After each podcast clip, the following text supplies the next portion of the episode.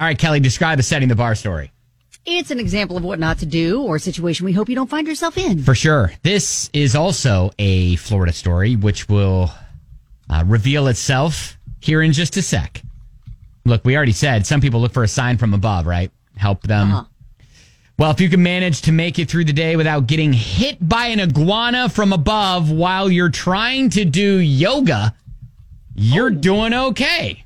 Oh, dang. We're just, you know, trying to get, you know, fit with fitness and then wha-bam. Yeah, his name's Michael, and he was doing an outdoor yoga sesh at a park there in Florida.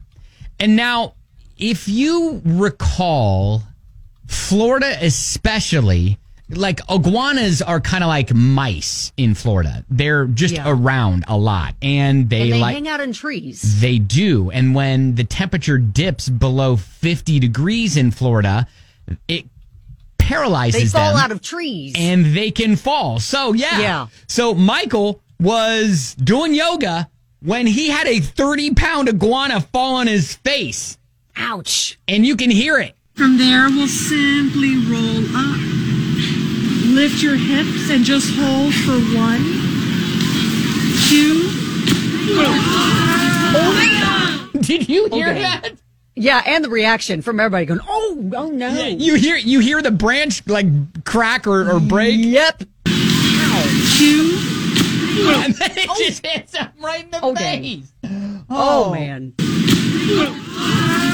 Yeah, so he was uh, checked by paramedics on the scene and declined any emergency medical attention, but uh, he got a Michael. a, a little a little uh, bruising on his eye, kind of swelled up, a little bit of blood there, but yeah, he'll be all right. dang, he was just trying to get centered with He was some trying yoga. to get centered, right? And then all of a sudden, an iguana is like, "Nope."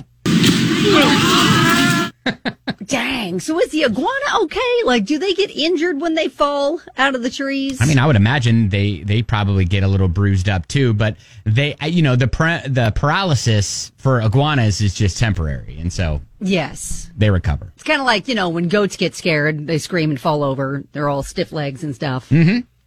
But then they get back up. Yep. So there you go. Set of the bar. If you can manage to make it through the day without getting hit by an iguana from above while you're just trying to do some outdoor yoga, you're doing okay. That is unexpected. Yep. That is set of the bar.